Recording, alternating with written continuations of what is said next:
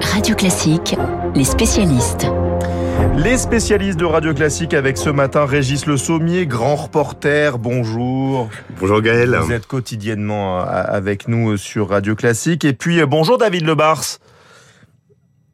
David Lebars, qu'on retrouvera un, petit peu plus tard, c'est le secrétaire général du syndicat des commissaires de la police nationale. Régis Le Sommier, vous nous parlez de Stalingrad ce matin, mais de quel Stalingrad très précisément Je ne viens pas pour vous parler de la colline du Crac, ni oui, de non, voilà, je m'en doutais. ni de cette charmante station de métro du 18e arrondissement de Paris, mais de la fameuse bataille qui s'est déroulée, et oui, à l'été 1942, il y a 80 ans, et qui s'est poursuivie jusqu'à l'hiver. Alors pourquoi elle est essentielle? D'abord, elle fut un véritable tournant dans la Seconde Guerre mondiale Avant elle, les Allemands étaient entrés en Union soviétique comme dans du beurre.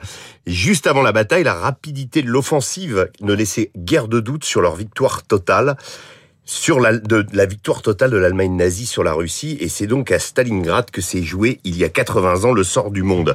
Alors c'était une toute petite ville, un, petit point dans l'immense bataille qui se déroulait depuis les faubourgs de Leningrad jusqu'au Caucase. Elle est située sur la, Volga qui lui permettra euh, de résister, d'ailleurs c'est ce fleuve qui lui a permis d'être ravitaillé, et elle, elle verra s'affronter la sixième armée dirigée par le fameux maréchal von Paulus avec la 62e armée soviétique dirigée par le général Chouikov. Sur le, sur le papier, l'issue ne faisait guère de doute. Comme à leur habitude, les Allemands attaquèrent avec l'aviation, la Luftwaffe, puis les blindés, puis l'infanterie. Le tout devait être plié en une semaine ou deux. La bataille s'acheva par la capitulation de la 6e armée de Friedrich von Paulus, enfermée, encerclée le 2 février 1943, et elle fit au total près de 2 millions de morts. Ah Alors pourquoi les Allemands ont perdu? Eh bien pour plusieurs raisons. D'abord parce que les Russes ont su casser leur dynamique de conquête en les attirant dans un combat urbain atroce auquel ils n'étaient pas habitués. Stalingrad, en fait, c'était la première fois qu'une ville devenait un champ de bataille. Alors, les villes champs de bataille, euh, ça vous dit quelque chose, Gaël. Euh, c'est aujourd'hui, hélas, devenu euh, quasiment la norme. À l'époque, ça ne l'était pas, et donc les Allemands ont été vraiment surpris. Aussi, le, principal enseignement, ce fut le moment où Staline, qui jusqu'ici déplaçait ses armées comme des pions sur un échiquier et menait la vie dure à ses généraux, comprit qu'il fallait leur lâcher la bride. Symétriquement, Hitler, lui, il se mit à intervenir pour influencer la stratégie. Ainsi, il limogea son chef d'état-major, Adler, qui pensait que la priorité, c'était de prendre Moscou. C'était absolument logique. Moscou pris, c'était le début de la fin pour Staline, c'était aller plus loin que Napoléon, et quel symbole c'eût été, rendez-vous compte?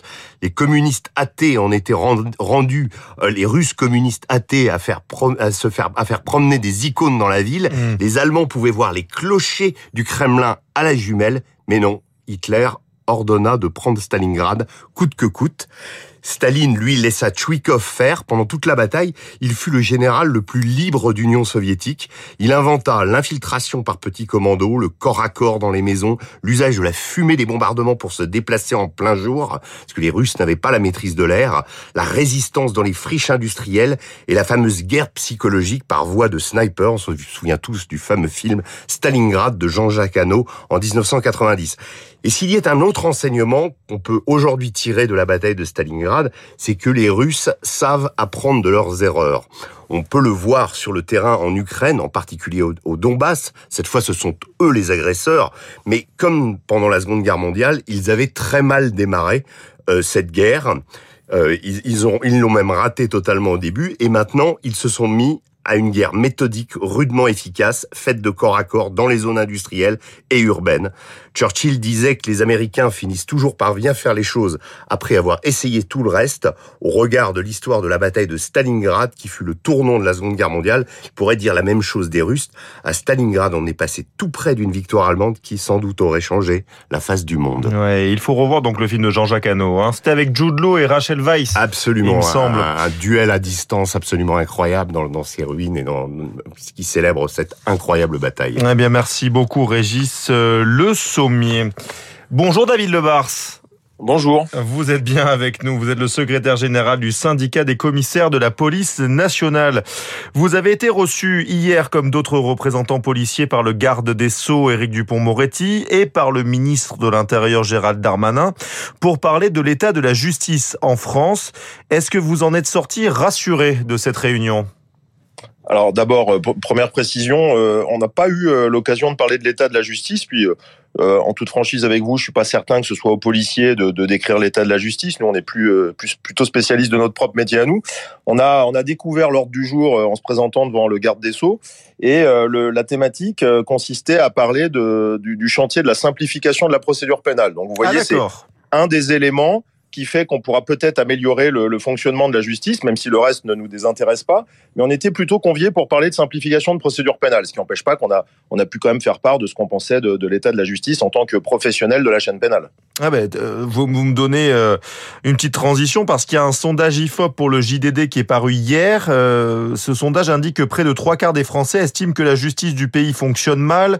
Une large, une large majorité pointe qu'elle n'est pas assez sévère. Est-ce que les policiers euh, pensent la même chose finalement? Alors bien sûr, les, les, policiers pensent la même chose et, et, je dirais même que ce constat est grave quand euh, trois quarts d'une population, y compris euh, professionnelle comme la police, pense que la justice fonctionne mal. Il faut qu'on en tire les conséquences. Il ne faut pas se satisfaire d'un sondage comme celui-là. Il faut en, tirer toutes les toutes les leçons. Euh, il y a plusieurs pans de la justice qui fonctionnent mal et c'est ce que je me suis permis de dire au ministre de la Justice. D'abord le chantier de simplification de procédure pénale hein, qui fait que que cette nébuleuse de la procédure doit être revue euh, intégralement. Il y a la réponse pénale qui ne convient plus et les Français commencent à se rendre compte que ça ne va pas.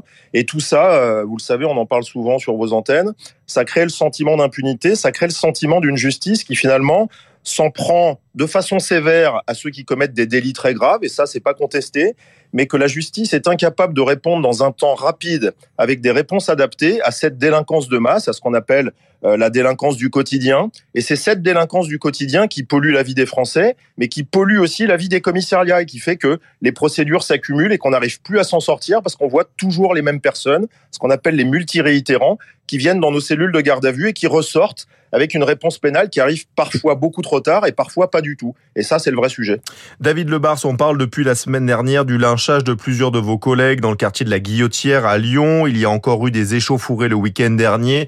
Comment vous l'expliquez moi, je l'explique euh, par une euh, analyse, une analyse très simple. Ce quartier euh, particulier de la Guillotière, c'est un quartier où traîne une poche de délinquance résiduelle qui est connue, qui est connue des forces de l'ordre, qui est connue des services de police locaux, en particulier une poche de délinquance résiduelle, composée de d'étrangers en situation irrégulière qui vivent du crime, qui vivent de la délinquance, qui s'en prennent aux riverains, aux commerçants. Et c'est cette poche de délinquance qu'il faut réduire. Et il y a deux types de réponses. Il y a à la fois la réponse judiciaire quand ces individus vont être interpellés, et puis il y a la réponse euh, que la France doit donner, qui est celle de l'expulsion, puisqu'effectivement des étrangers sans papier qui sont là clandestinement et qui vivent du crime ne doivent pas rester en France. Et cet exemple-là doit être montré à tous leurs petits camarades qui auraient tendance à vouloir vivre comme ça. Et ça, c'est un enjeu sécuritaire fondamental. Aujourd'hui, ces obligations de quitter le territoire français, euh, elles sont pas respectées? Alors, elles sont pas respectées d'abord parce que le système est sans doute trop souple. Vous savez, quand un individu euh, se voit notifier une OQTF, il y a une pratique procédurale qui fait que pendant un an, euh, il doit partir, mais tout ça est sans contrainte. Et quand les services de police interpellent des individus qui ont des OQTF, euh, si celle-ci a moins d'un an, eh bien, les préfectures disent qu'elle est déjà notifiée et qu'il est sous le coup du délai de la première. Alors, il faut peut-être revoir ce délai de mise en exécution. Il faut peut-être revoir si ces individus, plutôt que de subir une OQTF, doivent être, doivent être placés en centre de rétention. Et puis, il faut peut-être penser que c'est un problème politique. Et ce problème politique, il va se résoudre avec les pays tiers et la grande difficulté, une fois qu'on a ces procédures qui arrivent au bout, c'est que les pays tiers, ceux qui sont les pays d'accueil, ne délivrent pas de visa consulaire et on a la plus grande difficulté à expulser ces délinquants étrangers parce que les pays d'origine ne les reconnaissent pas. Ça, c'est un problème diplomatique et politique qui relève de l'autorité politique et pas des procédures policières. Une dernière question. Vous êtes policier, vous dépendez donc du ministère de l'Intérieur. Que pensez-vous des tweets de Gérald Darmanin, votre ministre de tutelle, qui à plusieurs reprises se précipite sur des actualités et cela finit en couac? On l'a vu dans l'affaire de la guillotière, mais aussi pour le Stade de France et l'affaire du squat dans les mais je, je, pense de façon globale qu'on est dans une société de l'hypercommunication et on est à la fois les victimes, les auteurs euh, et euh, les otages de toute cette communication intensive. On aurait un ministre qui ne communiquerait pas, on se dirait qu'il s'intéresse pas au sujet de police et puis on se rend compte que finalement la communication très rapide peut provoquer des couacs. Vous savez, je vais pas te donner de leçon sur un couac de communication parce qu'effectivement un couac ça peut arriver à tout le monde. Moi, ce que je retiens dans cette affaire, ce qui est très grave, c'est que des étrangers en situation irrégulière dans cet euh, endroit qui s'appelle la Guillotière se permettent de lyncher collectivement des policiers. Et c'est ce sujet-là qui m'intéresse et c'est cette délinquance-là qu'il faut résoudre parce que si nos policiers sont agressés, ça donne l'idée de l'état de la délinquance dans certains quartiers et ça, les Français, ils peuvent pas l'accepter. Merci beaucoup, David Lebar, secrétaire général du syndicat des commissaires de la police nationale, d'avoir été notre spécialiste ce matin. Merci aussi, Régis euh, Le Sauvé. Merci, Gaël. Grand reporter. On vous retrouve demain, absolument. à 7h40 sur Radio euh, Classique. Il est 7h50. Dans un le meilleur du journal imprévisible de Marc Bourreau. Il nous parlera de l'inoubliable Robin Schneider, 40 ans.